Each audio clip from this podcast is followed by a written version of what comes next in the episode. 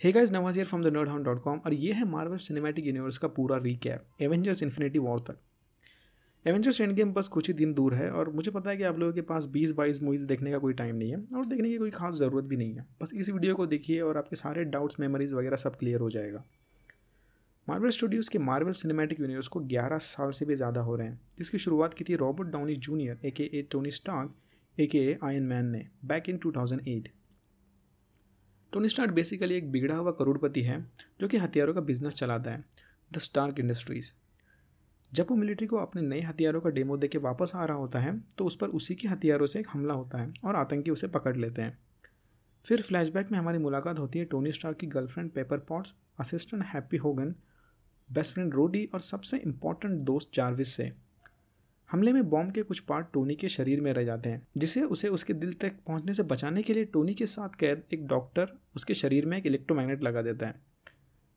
But वो magnet को चलने के लिए बैटरी की ज़रूरत होती है, सो अपने जीनियस टोनी भाई जेल में पड़े हुए कपाड़ को उठाकर दुनिया का सबसे छोटा आर्क रिएक्टर बनाते हैं, ताकि उसे अब अपनी बैटरी लेके साथ घूमना ना पड़े। इसके बाद टोनी स्टार्क आतंकियों को फंसा कर अपने ही हथियार टेक्नोलॉजी और बचे हुए कबाड़ को यूज़ करके एक काम चलाओ आयरन मैन सूट बनाता है और वहाँ से भाग जाता है। और वो कसम खाता है कि आप कभी स्टार्क इंडस्ट्रीज़ के हथियारों और टेक्नोलॉजी को गलत हाथों में पड़ने नहीं देगा। फिर वो अपने पर्सनल लैब में जार्विस के साथ मिलकर पहला आयन मैन सूट बनाता है। तीन चार ट्रायल एंड एरर के बाद वो सूट को पूरी तरह परफेक्ट बना देता है। हम यहाँ पर मूवी बाय मूवी नहीं, बल्कि कैरेक्टर बाय कैरेक्टर जाएँगे और उतना ही स्टोरी कवर करेंगे जितना कि एवेंजर्स इन्फिनिटी वॉर और एंड गेम से रिलेटेड है। आयन मैन मूवी के अंत में शील्ड का head Nick Fury Tony Stark से मिलने आता है और एवेंजर्स इनिशिएटिव प्रोग्राम के बारे में बात करता है। इसके बारे में हम बाद में डिटेल में बात करेंगे। फिर हमारी मुलाकात होती है ब्रूस बैनर ए के द इनक्रेडिबल हल्क से। आप सोच रहे होंगे, ये कौन सा ब्रूस बैनर है? वह दो हज़ार आठ में मार्वल ने एडवर्ड नॉर्टन को कास्ट किया था हल्क के लिए। फिर बाद में उसे हटा के मार्क रफीलो को ले लिया, जो कि करंट हल्क है। लॉन्ग स्टोरी लीगल मैटर्स हमें नहीं पढ़ना उन सब। हाँ तो कहाँ थे हम? हाँ ब्रूस बैनर एक होनहार साइंटिस्ट है, जो एक बार गामा रेडिएशन के बीच में आकर पूरी तरह बदल चुका है। मतलब वो गुस्सा आने के बाद अब हरे कलर का बड़ा मॉन्स्टर बन जाता है। ये हो गया हल्क अब बात करते हैं थौर भगवान की। सौर दूर अंतरिक्ष में भगवानों के बसे एक प्लानट एजगार्ड का शहजादा है। सौर है बिजली का देवता ओडिन का बेटा और लोकी का सौतेला भाई। ये फैमिली मैटर में हम ज़्यादा डीप में नहीं जाते हैं। इंसान हो या भगवान, सबके अपने अपने फैमिली प्रॉब्लम्स होते हैं। वो उन्हें उनके ऊपर ही छोड़ देने चाहिए। सौर के पास होता है एक जादुई हवा में उड़ने, उड़ाने वाला, बिजली पैदा करने वाला हथौड़ा, जो वही यूज़ करता है, जो इसके काबिल है। For example Thor. थॉर में हमारी मुलाकात होती है तीरबाज क्लिन बर्टन एक हॉकाई से जिसका निशाना कभी नहीं चूकता। ये होता है शील्ड का एजेंट। ओके, चलो अब डिटेल में बात करते हैं शील्ड के बारे में। बस शील्ड एक सीक्रेट गवर्नमेंट एजेंसी है जो दुनिया पर आने वाले असाधारण खतरों पर नज़र रखती है। एलियन, जादूगर, ये सब। फिर आयरन टू में हमारी मुलाकात होती है शील्ड की एक और एजेंट नताशा रोमोनॉफ से a the Black Widow Black Widow basically है एक हाईली ट्रेंड हथियारों एंड मार्शल आर्ट के एक्सपर्ट सीक्रेट एजेंट ये शील्ड के लोग कभी खाली बैठे नहीं रहते, हमेशा गवर्नमेंट का पैसा उड़ाने के नए नए तरीके ढूंढते रहते हैं।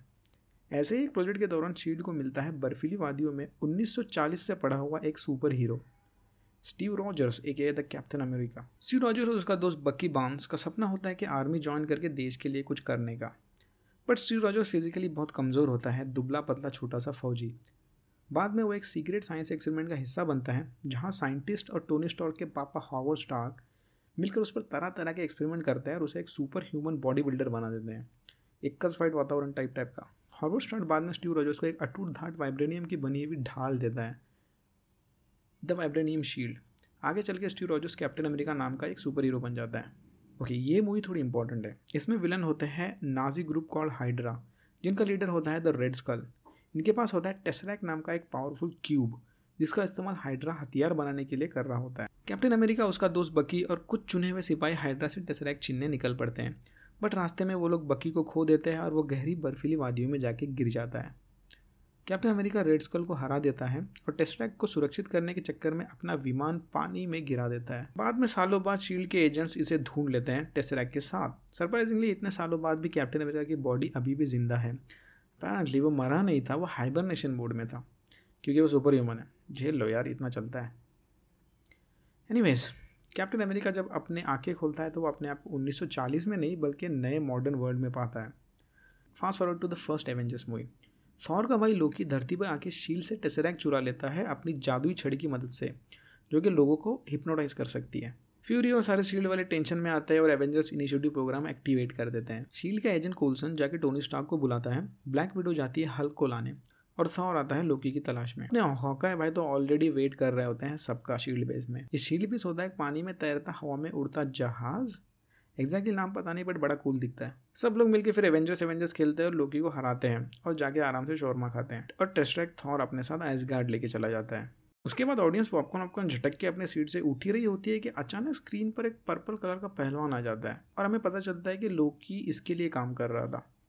और फिर पिक्चर खत्म हो जाती है और सब बोलते हैं, अब ये कौन था? ये खत्म हो गया मार्वल सिनेमैटिक यूनिवर्स का फ़ेज़ वन ओके okay, अब जल्दी जल्दी चलते हैं फ़ेज़ टू की तरफ़। फ़ेज़ टू में बेसिकली सारे सोलो एवेंजर्स के नए सिंगल मूवीज़ आते हैं। आयन मैन का थोड़ा पर्सनल प्रॉब्लम रहता है एवेंजर्स की लड़ाई के बाद बट वो किसी तरह अपने आप को संभाल लेता है। और उधर एक बंदे से लड़ाई करके जीत जाता है जो कि कोई ईथर नाम की जादुई चीज़ यूज़ करके दुनिया में अंधेरा लाना चाहता है। बाद में वो थॉर ईथर लेके जाके कलेक्टर के हवाले कर देता है। उधर कैप्टन अमेरिका अब शील्ड के लिए काम कर रहा होता है, ब्लैक विडो के साथ मिलके। उसी बीच एजेंट फ्री पर एक जानलेवा हमला होता है। हमला करने वाला होता है विंटर सोल्जर। बाद में पता चलता है, शील्ड में कुछ इंटरनल पॉलिटिक्स चला है और अब हाइड्रा ने शील्ड पे कंट्रोल किया है। कैप्टन अमेरिका, ब्लैक विडो और उनका नया मशीन के पंख लगाए उड़ने वाला दोस्त फैल्कन विंटर सोल्जर को ढूँढने निकल पड़ते हैं। बाद में कैप्टन अमेरिका को पता चलता है कि विंटर सोल्जर कोई और नहीं, बल्कि उसी का बर्फीली वादियों में खोया हुआ दोस्त बक्की बाँस है। अपेरेंटली हाइड्रा ने उसे ढूंढ लिया था और उस पर एक्सपेरिमेंट कर करके उसे एक हथियारा बना दिया है। वो भी एक टाइप का सुपर सोल्जर है, समझ लो। यह पूरी तरह ब्रेन वॉश्ड है और उसे पहले का कुछ भी याद नहीं है। उधर निक फ्यूरी जाके हाइड्रा का गेम बजा देता है। फिर हमारी मुलाकात होती है हीरोज़ के नए गैंग से the Guardians of the Galaxy ब्रह्मांड के रक्षक। ओके सॉरी शुरू करते हैं मेन लीड पीटर क्विल एक स्टार लॉर्ड से पीटर क्विल को एलियंस ने बचपन में उसकी माँ के मरने के ठीक बाद अपनी धरती से किडनैप किया था। पीटर क्विल ऑब नाम का एक रहस्य में गोला चुराता है रोनन द एक्यूजर नाम के एक क्री से। क्री एक टाइप के एलियन प्रजाति है। बाद में हमें पता चलता है कि रोनन भी वो एवेंजर्स के एंड में दिखाए हुए पर्पल पहलवान के लिए काम कर रहा होता है। और वो पर्पल पहलवान का नाम होता है थैनोस ओके, ये मूवी की स्टोरी सबसे ज़्यादा इंपॉर्टेंट है एवेंजर्स इन्फिनिटी वॉर और एंड गेम के सारे डाउट क्लियर करने के लिए। इसमें हमें पता चलता है कि ये कैप्टन अमेरिका मूवी का टेसरैग, सौर का ईथर, लोकी की जादुई छड़ी और स्टार लॉर्ड का चुराया हुआ ऑब, इन सब में छुपे हुए होते हैं इन्फिनिटी स्टोन्स, अनंत मनी। ओके सॉरी अगेन ये इन्फिनिटी स्टोन का नाम याद रखना, क्योंकि थैनोस का मेन प्लान होता है ये सारे इन्फिनिटी स्टोन जमा करना। मूवी के दौरान स्टार लॉर्ड की मुलाकात होती है थैनोस की गोद ली बेटी गमोरा। ग्रूट जो कि एक चलता फिरता पेड़ है रॉकेट एक बोलने वाला रकून और Dave Bautista I mean Drax the Destroyers से साथ मिलकर ये लोग एक टीम बनाते हैं और अपने आप को गार्डियंस ऑफ़ द गैलेक्सी का नाम देते हैं। उसके बाद ऑब में छुपे हुए इन्फिनिटी स्टोन और स्टारलॉर्ड के किडनैपर पप्पा योंडो की मदद से Guardians of the Galaxy Ronan और गमोरा की इविल सिटर नेबुला को हरा देते हैं। टीम को बचाने के चक्कर में ग्रूड अपनी बलि दे देता है बट उसके बचे हुए टुकड़े को गमले में लगाकर वो लोग बेबी ग्रूड बना लेते हैं। और इन्फिनिटी स्टोन को जेंडर नाम के एक प्लानट पर सुरक्षित करके गार्डियंस ऑफ़ द गैलेक्सी अपने आगे के सफ़र पर निकल पड़ते हैं। इसी दौरान हमारी मुलाकात होती है स्कॉट लैंग एक एंट मैन से। जो कि हैंक पिम के बनाए हुए स्पेशल सूट की मदद से छोटा या बड़ा हो सकता है। मोस्टली छोटा hence the name Ant Man fast forward to Avengers Age of Ultron SHIELD अब बिखर चुका है और उसका बदला लेने के लिए अब एवेंजर्स की टीम हाइड्रा के खुफिया अड्डे पर हमला करती है, जहाँ उन्हें मिलता है लोकी की जादुई छड़ी। इसी दौरान वो हाइड्रा के दो सुपर विलन एजेंट से भी मिलते हैं। क्विक सिल्वर जो कि फास्ट दौड़ सकता है और स्कारलेट विच जो कि एक जादूगरनी है। Tony Stark and Bruce Banner दोनों जीनियस बंदे। लोकी की जादू छड़ी की मदद से जारविस जैसा एक और आर्टिफिशियल इंटेलिजेंस एक कंप्यूटर प्रोग्राम बनाते हैं, जिसको नाम देते हैं अल्ट्रॉन। उनके प्लान के मुताबिक अल्ट्रॉन का इस्तेमाल दुनिया के रक्षा के लिए होगा। बट ये प्लान पूरी तरह बैकफायर होता है। पता चलता है कि अल्ट्रॉन की अपनी खुद की सोच है और उस पर कोई कंट्रोल नहीं कर सकता। और अब अल्ट्रॉन निकलता है दुनिया से इंसानों का सफाया करने। फिर क्विक सिल्वर और स्कारलेट विच पार्टी बदल लेते हैं और एवेंजर्स को ज्वाइन करते हैं।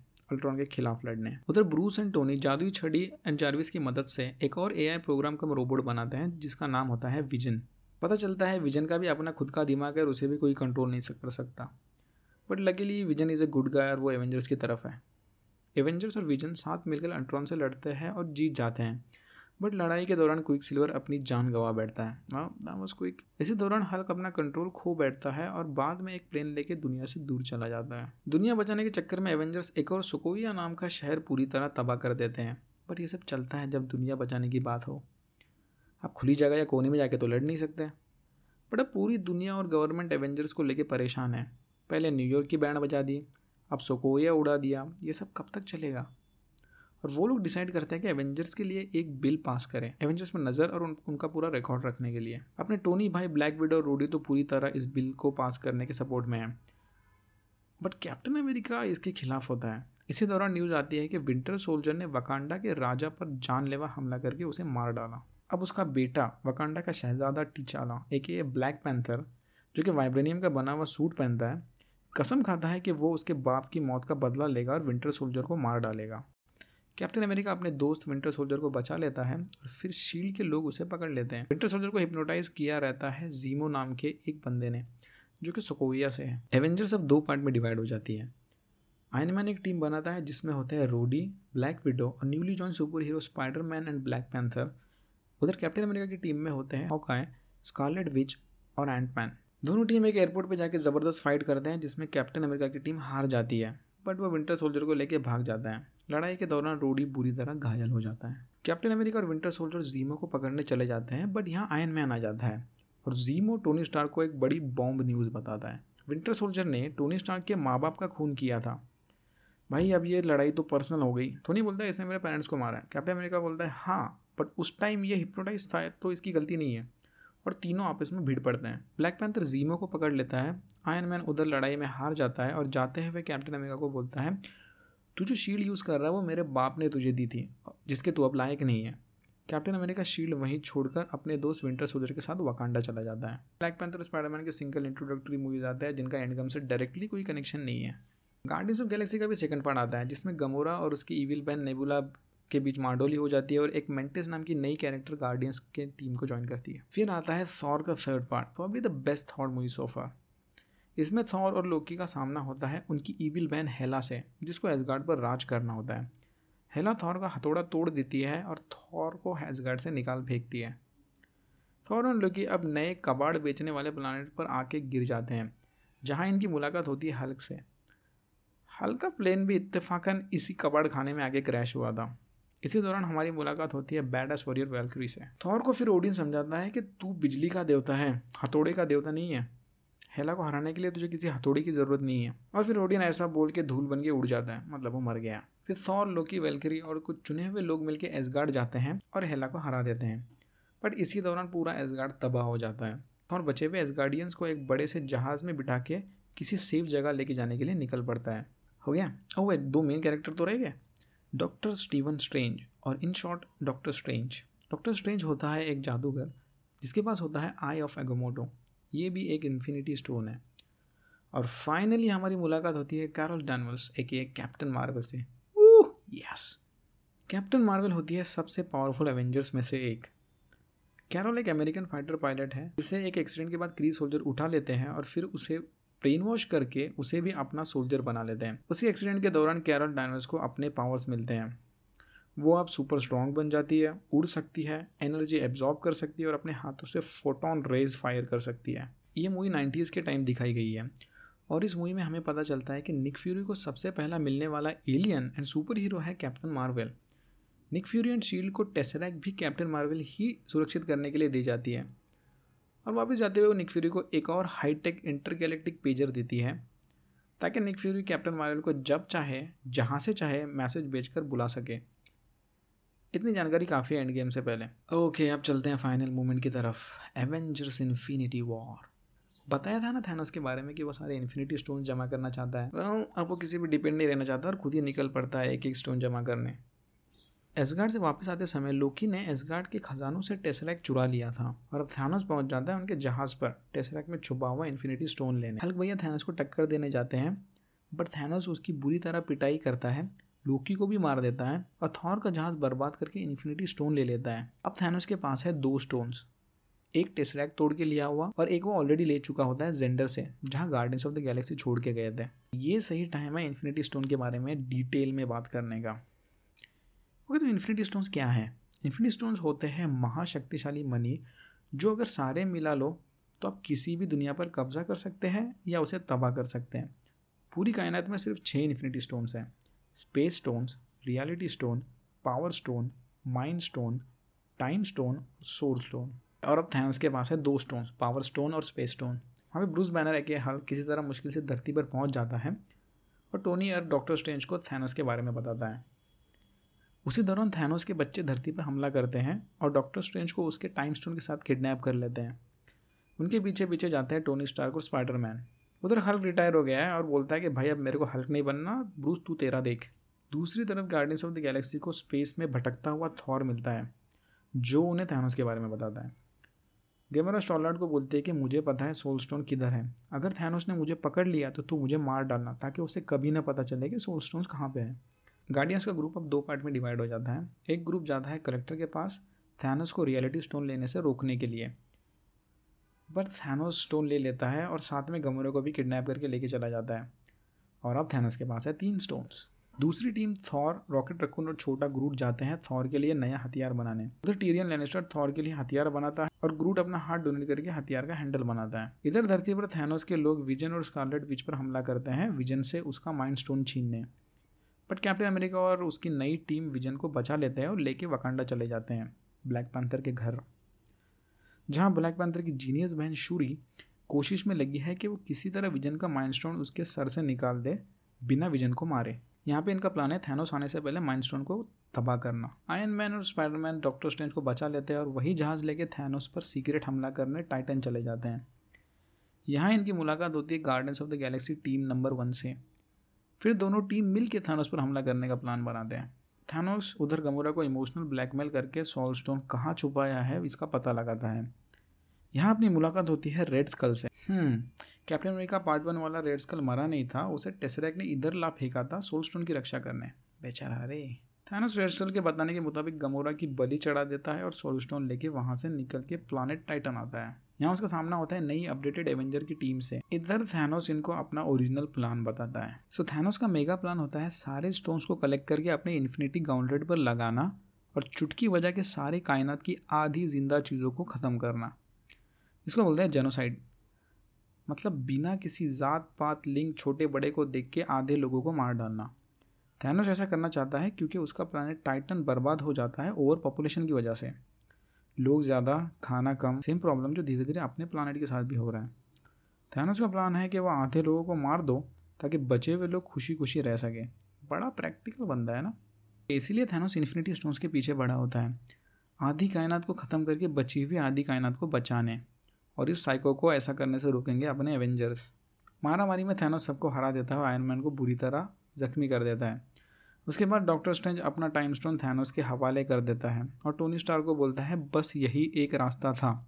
हम अब अंतिम घड़ी यानी एंड गेम में हैं। उधर थैनोस की आर्मी वकांडा पर हमला करती है, जहाँ थॉर एक नंबर हीरोइक एंट्री मार के फुल हवा करता है। बट फिर थैनोस वहाँ आ जाता है और विजन के सर से मूंगफली की तरह माइलस्टोन निकालकर अपने इन्फिनिटी काउंटेड पे लगा देता है। थॉर अपने नए हथियार स्टॉम ब्रेकर से थैनोस पर घातक हमला करता है, बट छाती पर। थैनस बोलता है, तुझे मेरे सर पर हमला करना चाहिए था और चुटकी बजा के आधी कायनात का खात्मा शुरू कर देता है। ब्लैक पैंथर, रॉकेट रकून छोड़ के सारी Guardians, Doctor Strange, Spider Man, Scarlet Witch, Winter Soldier और आधी कायनात धूल बनकर हवा में उड़ जाती है। बचे हुए लोग निडाल होकर बैठ जाते हैं और थैनोस अपने फार्म हाउस जाके जीत का जश्न मनाता है। बट बाद में हमें पता चलता है कि निक फ्यूरी ने धूल बनने से पहले अपना इंटरगैलेक्टिक पेजर यूज़ करके कैप्टन मार्वल को इमरजेंसी मैसेज भेजा था। ये सब जब हो रहा होता है, तब आंटमैन क्वांटम रियल में फंसा होता है। माना जा रहा है कि जो क्वांटम रियाम है, वो एवेंजर्स एंड गेम का बेस प्लॉट होने वाला है। देखते हैं। वाह! और ये था मार्वल सिनेमैटिक यूनिवर्स के 11 साल का रीकैप